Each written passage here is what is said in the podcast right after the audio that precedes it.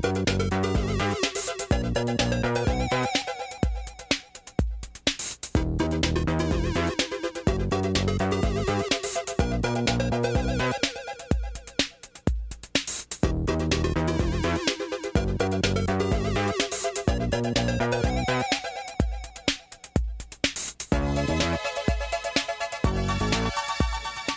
and welcome to the Groks Science Show. I'm Forrest Golden. And I'm Joanna Rowell. Today on the show, we're going to talk about dinosaurs. Yes! I love dinosaurs. Right? Tell me, Forrest, what was your favorite dinosaur growing up? Unquestionably, Ankylosaurus, Mm. although I'm not sure I'm saying that right. These guys had a, a hard shell on their backs, they had a big club on their tail. Like they, they got the whole offense and defense thing.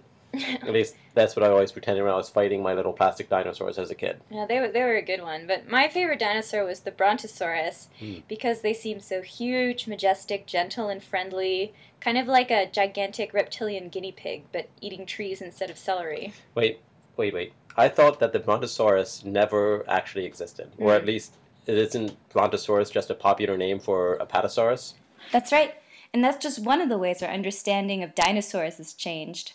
Our guest today, Brian Switek, is a freelance science writer and author of My Beloved Brontosaurus On the Road with Old Bones, New Science, and Our Favorite Dinosaurs. We're absolutely thrilled to have Brian on the show, and the first thing we asked him was, What is it about dinosaurs that we find so fascinating? every stop on this tour that I've been doing, somebody asks me that, and uh, I think it's one of the, the most persistent questions. It's the you know dinosaurs are everywhere. They're in you know our movies, they're on lunchboxes, they're in museums, they're you know sort of you know they're respectable scientific uh, enterprise, but at the same time they're you know kid stuff and pop culture kish. So um, I think the reason why it doesn't have anything to do with like the sort of classic pop psych example. The classic pop, pop psych example being that they're big, fierce, and extinct, so therefore they're these like monstrous sort of creatures. But since they're you know totally gone, they're sort of you know safe for kids to approach. You can go right up to a Tyrannosaurus Rex skull, and nothing's going to happen because it's been dead for over 66 million years. Um, I don't necessarily. Uh, buy that. Though. I think there's you know some vague things about that that attract us to him, but I think the the real um, the real draw was something that's much older. I mean, people have been wondering about dinosaurs ever since before there was a name for them. You know, the name dinosaurs only uh, coined in 1842 by by Richard Owen. For centuries before that, you know, Native Americans in uh, North America, um, people in China, people in India, uh, uh, ancient Greeks and Romans, they were finding fossilized bones, you know, often dinosaur bones, and uh, they recognized that these were the vestiges of animals that once lived at some previous time that didn't match anything that they recognized. So they would come up with these sort of legends and stories and, and myths about you know heroes and monsters and sort of some previous era when the world was very very different. Of the bones were so strange that they sort of demanded answers about you know where these animals fit in relationship to us and sort of our existence. And I think that's still the draw when you see uh, an Apatosaurus skeleton or a Triceratops skeleton or a Tyrannosaurus skeleton in a museum. The same sort of questions about you know when did this animal? What did it look like? How did it live? What sort of creature was it? Who was it related to? All those questions still come tumbling out of this. And by answering those, we sort of put our own existence into context. So I think that's the main draw, sort of like the mystery of, of dinosaurs. You know, what were these creatures and what was their world like? And by answering that, we uh, you know learn something about our own past history because our own ancestors and, and relatives lived under the feet of these animals. I like that. Our own ancestors lived under the feet of these animals. And in a way, we still do. Birds are dinosaurs, and they're often flying above us. That's kind of a scary thought. Mm. Not just because I don't want to be pooped on by a dinosaur. but let's get back to the question of the Brontosaurus. Yes, the beloved Brontosaurus, it never existed. Where did this name come from? How long have we known that the name is redundant, and why did this name stick? Yeah, so um, this is one of the classic Bone Wars eras era dinosaurs, and really the story actually starts with a different dinosaur, the dinosaur that replaced Brontosaurus ultimately in 1877. A uh, amateur um, fossil aficionado aficionado named Arthur Lakes um, sent some bones to uh, Othniel Charles Marsh at Yale, and these were bones from a long-necked, heavy-bodied, long-tailed dinosaur, and, and Marsh named these Apatosaurus ajax. And Lakes was good enough in the field that uh, Marsh, you know, had him go out to another site in Wyoming called Como Bluff, and from a, a quarry there called Quarry 13, Lakes and his field crew found the remains of a similarly sized, long-necked, heavy-bodied, long-tailed dinosaur that was, in some minor particulars, a little bit different. They sent these to, to Marsh as well, and in 1879, Marsh, you know, named this as a different animal called uh, Brontosaurus excelsus. And you know, during this time, dinosaurs were so little known. You know, nobody really had complete skeletons at all. So any fragment, any piece that seemed to be new or different, you could justify, you know, erecting a whole new name based upon that. You know, creating a whole new dinosaurian identity. You know, paleontologists are still sort of, you know, feeling out the, the outline of what dinosaurs really looked like. And at the same time, Marsh was in this bitter academic competition with um, a gentleman that was once his friend turned into his rival, Edward Drinker Cope, based out of Philadelphia. So not only, you know, were they kind of um, just try, trying to figure out what dinosaurs actually were.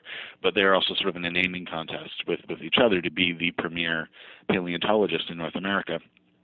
So both the Brontosaurus and the Apatosaurus stayed on the books for a number of years. It wasn't until 1903 that another expert named Elmer Riggs came along. He said, "Okay, well, you know, the Apatosaurus and Brontosaurus they're they're quite similar to each other. Um, you know they're slightly different at the species level. They're different enough to be regarded as different species, but they're they're not different enough to justify having a different genus. They're each other's closest relatives.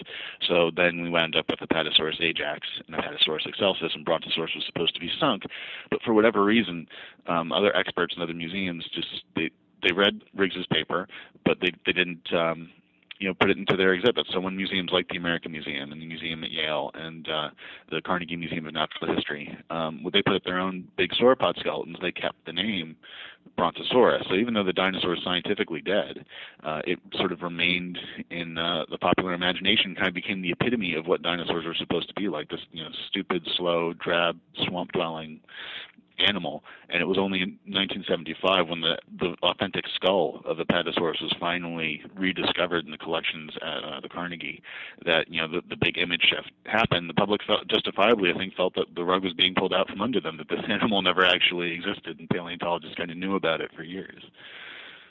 Okay, so the name Brontosaurus was coined due, in part, to an academic rivalry. Mm-hmm. And then this name somehow remained in museums and in our collective imagination.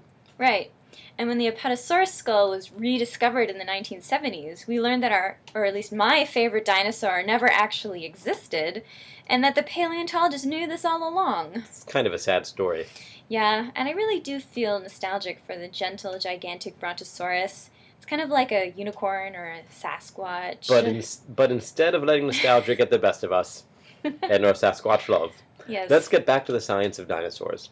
I'm curious, how has the scientific study of dinosaurs changed? Hmm. What new technologies have been developed to understand what dinosaurs were actually like? A lot of it has to do with uh, just improvements in technology, so especially CT scanning technology. These uh, you know, techniques that allow us to look inside bones where previously, you know, paleontologists would just have to hope for like a fortuitous kind of break in the bone to look inside. Like I mentioned Parasaurolophus before, one of these crested hadrosaurs. You know, when this dinosaur was first discovered in the early 20th century, um, you know, the only reason that paleontologists knew that it had a hollow crust is because the crust was broken when it was found, and they could look inside and see, okay, that's hollow. Um, you know, now, you know, and if you wanted to get a look inside a dinosaur's ear or a dinosaur's brain case, you'd have to sort of weigh the benefits of breaking that skull with the information that you're going to get. So now, thankfully, we don't have to do that. Um, you know, sort of, and with bigger and bigger CT scanners, we're able to look inside bigger and bigger bones. And It also has to do with a little bit of bravery on, on the scientist scientist part as well, because um, you know, one of the most important ways that we're learning about dinosaurs is through histology, through the microstructure of their bones, seeing how they grew up, how quickly they grew. Sort of, we can even uh, distinguish some females because a pregnant female dinosaurs, much like birds today, laid down a very specific bone tissue called medullary bone. So those are sort of, you know these really important clues about the natural history and lives of dinosaurs are coming from inside the bone. That still requires, you know, cutting into cutting out a slice of bone basically and grinding that down into you know a slide and looking at it and counting you know all the little uh, osteons and things in there.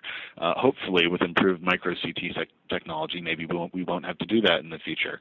Uh, but through you know sort of pairing um, new tech and a lot of new visualization tech with old bones, paleontologists are able to study and manipulate bones in ways that they haven't before. And I'm especially excited about sort of rapid prototyping technologies because one of the, the biggest uh, barriers to scientific communication and understanding is the ability to go and see specimens that are very very distant. I mean, there are dinosaur uh, bones scattered in museums throughout the world, and it can be very difficult to get travel funds. But it's really important to see the actual bones and not just look at you know photos and stuff in books and papers.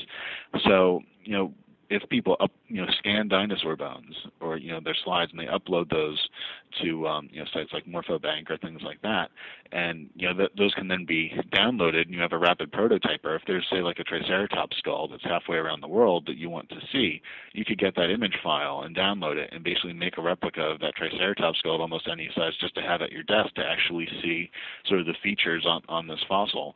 That uh, you know for some of these dinosaurs that won't work. I mean, trying to make a, a, a sauropod femur or something like that, you'd need a giant, you know, rapid prototyping or 3D printer to get that to work. It'd take a lot of resources, but all the same, um, you know, this I think this kind of technology will open up paleontology a lot more if paleontologists get behind it and make uh, sort of the dissemination, communication of, of science, you know, professionally and even perhaps in terms of public outreach, um, a lot easier and uh, a lot more fruitful than it has been in the past.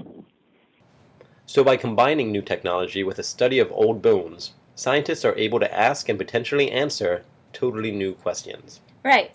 And new technologies give people with many different interests access to replicas of these old bones. I remember a professor here at the University of Chicago once told me that every time you take a fossil out of its box, you're essentially performing a new experiment. You have a specific question you're asking, and as a result, you see totally different things in that fossil.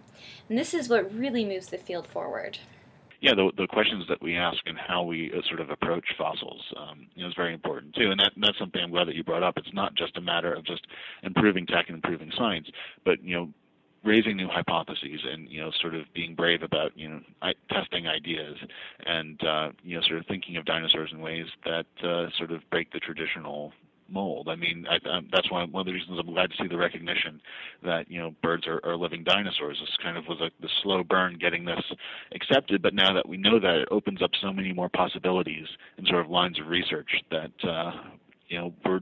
We, I was told as a kid that we just never ever know about the, the biology of dinosaurs. So, that birds are in fact dinosaurs is one of these brave new ideas. Right and scientists have evidence that many dinosaurs might have had feathers or quills. I love the idea of fluffy, downy dinosaurs. when I was a kid, I had this tiny plastic dinosaur, and I really wanted it to be wearing a dress, so I got my grandmother to sew it this tiny blue dress. And I think I was ahead of my time. I knew dinosaurs couldn't be as naked as they were portrayed. but what do we know about feathers on dinosaurs? Mm. Where did this idea come from, and what kind of evidence supports it?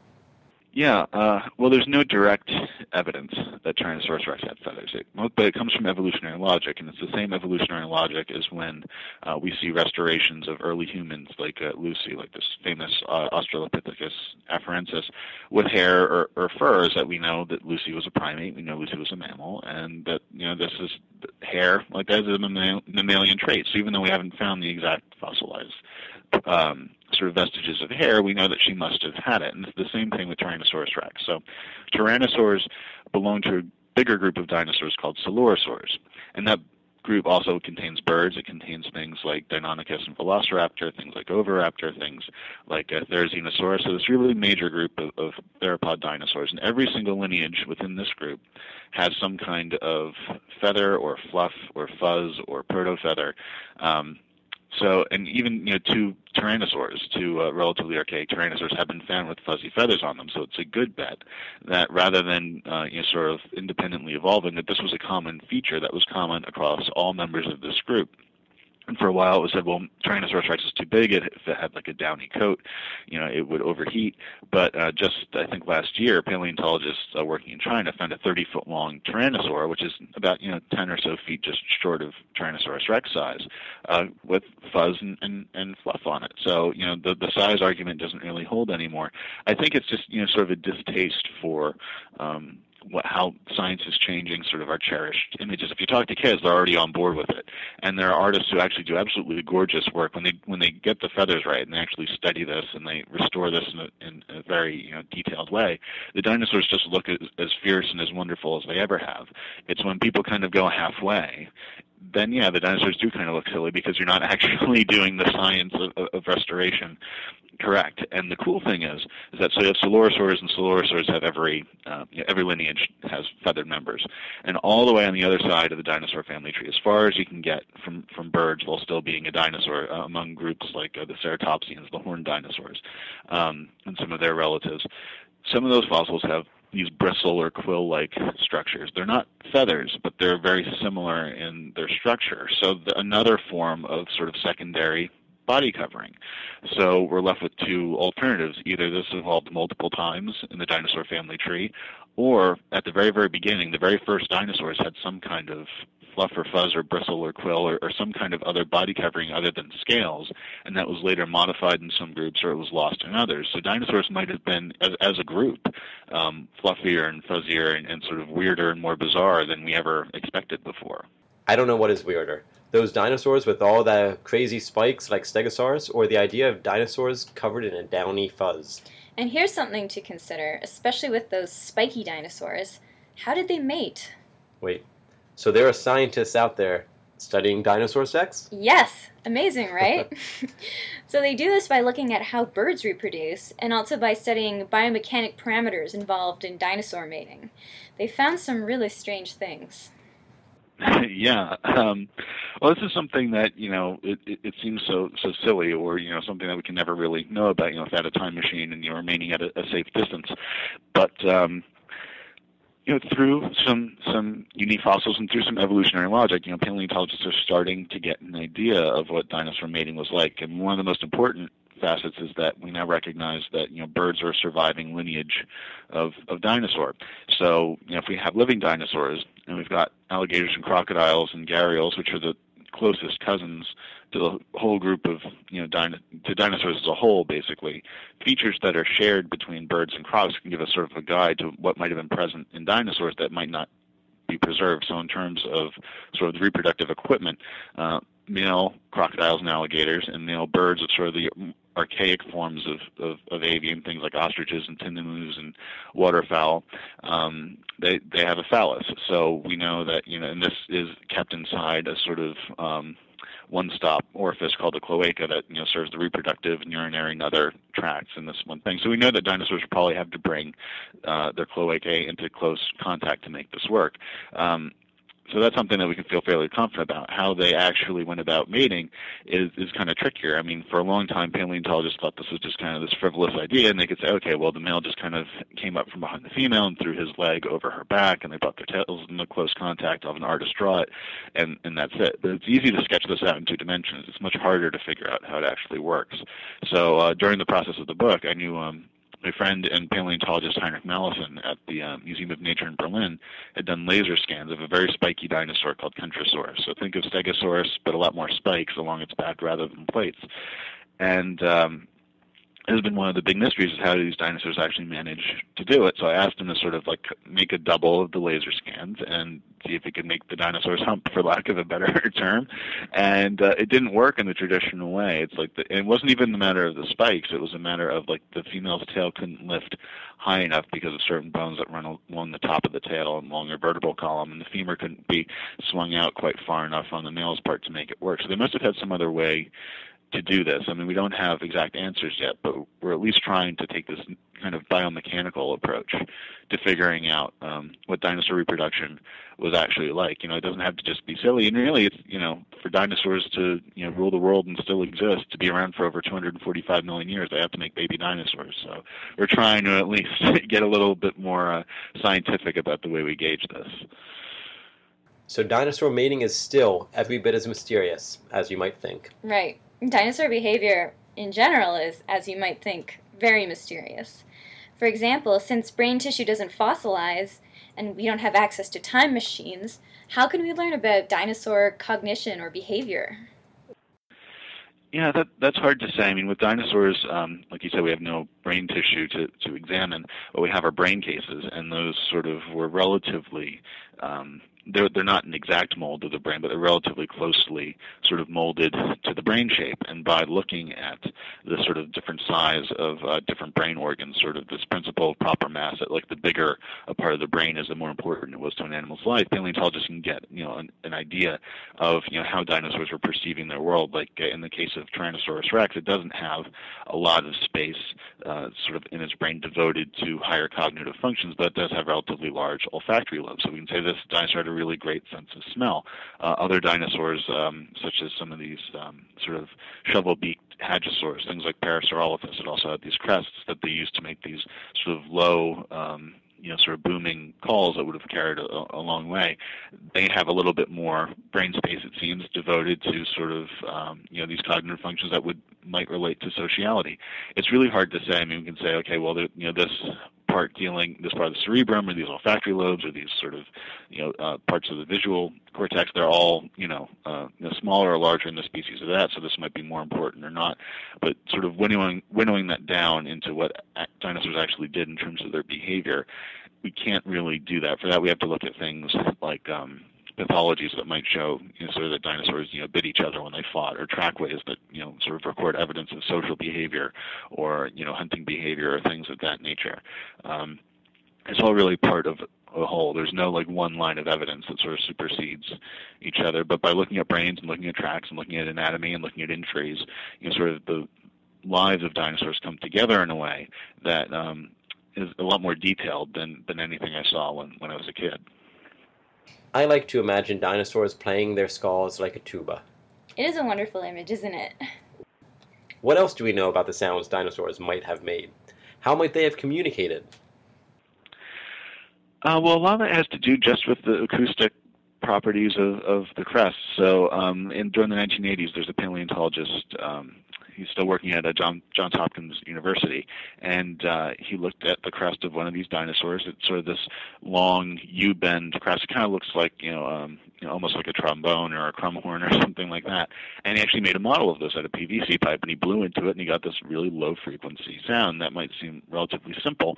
But then he also looked at he took CT scans, and he looked at the inner ear of the dinosaur, and he figured out sort of what the hearing range would have been based upon the arrangement of the ear bones, and it matched the sort of call that was being made. And other paleontologists have followed up on this and uh, even tracked how, you know, when the dinosaurs were little, they could hear higher frequency calls, and that changed as they aged to hear these sort of really low frequency calls, the sort of calls that like elephants make today to communicate with each other over long distances. So this is reconstructing sound from structure, and it really only works so far for these dinosaurs that have these ornate kind of hollow crests on their head where there's some, some something to sort of blow air through and see what kind of sound um, comes out. You know, for dinosaurs like Apatosaurus or like Triceratops or Tyrannosaurus rex or um, some of these others, unless they're you know we don't have the soft tissue to really tell. But I mean we know that you know birds make sounds, and we know that alligators and crocodiles make sounds. They do so in kind of different ways, but it's likely that dinosaurs did as well. They might have sounded a bit more like alligators because birds have a very specialized sort of um, structure in their throat called a syrinx that's really important to their singing.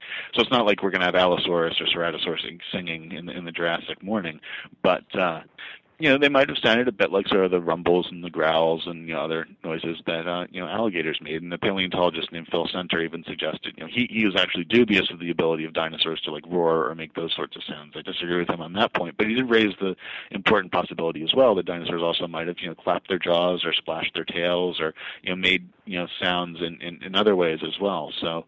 Um, unfortunately, we might we'll probably never you know know these things. But in terms of just imagining how they communicate with each other, there's probably you know ways in which uh, dinosaurs were able to get their message across that we could uh, never.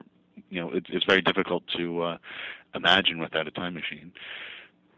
It would be fascinating to go back in time to hear what the Jurassic period sounded like. Yes, and there's so many other questions that we could address with the time machine. The National Science Foundation really needs to get on this. Definitely. I asked Brian Switek if he had a time machine, what outstanding dinosaur question would he address?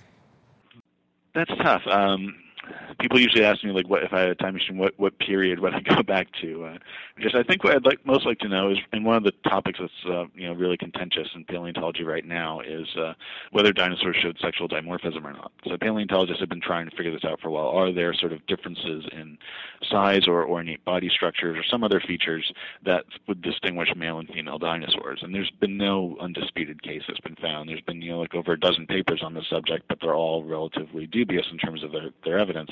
So it's either we don't have the sample size or the techniques to tell male and female dinosaurs apart from anatomy, or uh, just dinosaurs weren't sexually dimorphic. And you know either way, you know either alternative is relatively interesting.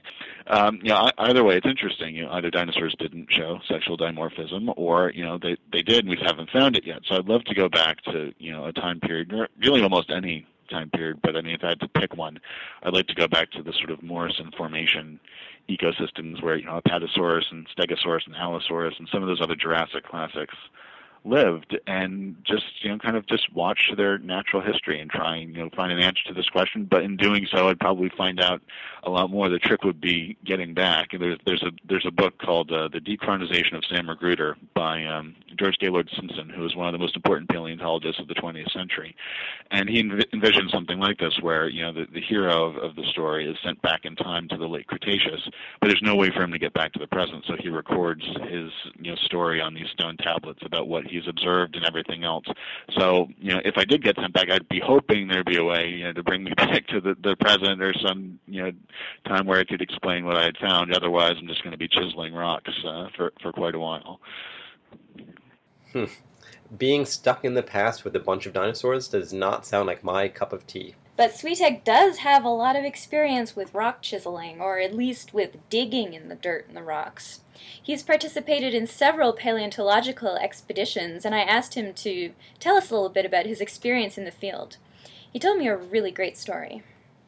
I've done uh, field work in um, Utah at places like Dinosaur National Monument and Grand Staircase Escalante National Monument, which is in the south of the state.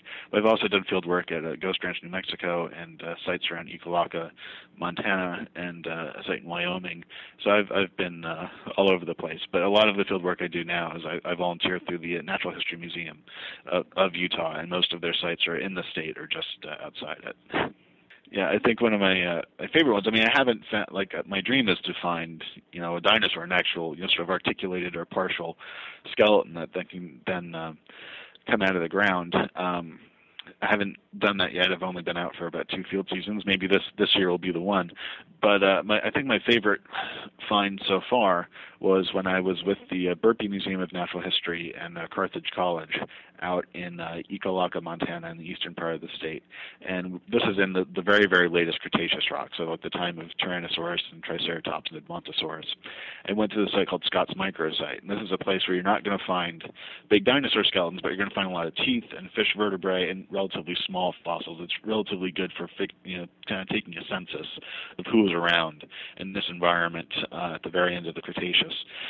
And during the first hour or so of collecting, I found a lot of dinosaur teeth. I found like a tyrannosaur tooth and a triceratops tooth, and you know a couple teeth from small, uh, smaller predatory dinosaurs, um, which is pretty neat. But you know, like everybody was getting those, and um, after I took a break and I went back, I uh, was sort of you know, walking over this one little area that I'd been before. You're looking at all these little washes and stuff, looking for stuff that's already basically on the surface that you just pick up. And uh, I just saw this little like glint of of enamel, and I bent down, and it was uh, part of the upper jaw of uh, a fossil mammal that contained two teeth in it. So not only to get a mammal tooth, but to get like two teeth in the jaw, it's, you know, relatively special. Small mammals are are, are rarely found compared to everything else. And it just, you know, it really struck me. It turned out to be um, the upper jaw of an animal called Didelphodon, which was a marsupial. So it's not one of my, you know, direct ancestors or anything like that. More of a distant mammalian cousin. But it just really drove home the fact that you know mammals were um, around and sort of proliferating and diversifying. Even though they're small and sort of shuffling through the undergrowth and the darkness in the time of dinosaurs, they were still undergoing their own sort of evolutionary radiation when the dinosaurs disappeared. Um, that really set the stage for you know the following so-called age of mammals. And you know, but it, but it's more than that. You know, people often say, okay, well, the non-avian dinosaurs went extinct, then mammals, you know, that finally allowed this you know major change but mammals had been around for millions of years prior. You know, dinosaurs really shaped the evolution of our ancestors and their cousins. In a way, if dinosaurs hadn't existed, then you know we might not exist either because they wouldn't have you know evolutionary history would have um, gone an entirely different path. Maybe marsupials would have survived, and the world would be you know very very different from you know what we know today. So it's not only the absence of dinosaurs that made our history possible; it was actually their their presence. Um, shaped our evolution in a very real way. So just finding that little piece of jaw was just, you know, really drove home to me that the connections that all of us have to this uh, ancient past. That is a really great story. Doesn't it make you want to go on a dig to find your very own trace of the past? Well, I'm certainly excited about reading Brian Switek's book. Yes, it's a fantastic read. Check it out. The book is called My Beloved Brontosaurus On the Road with Old Bones, New Science, and Our Favorite Dinosaurs. I highly recommend it. And with that, it's time to end the show. Thanks especially to our guest, Brian Switek, and thank you for listening. If you'd like to hear more, check out our website at groks.net. We're also on Facebook, Twitter, the Public Radio Exchange, iTunes, and archive.org, so look for us there. From everyone here at the Groks Science Show, including Charles Lee, Frank Ling, I'm Forrest Goulden. And I'm Joanna Rowell. Until next time, keep on grokking.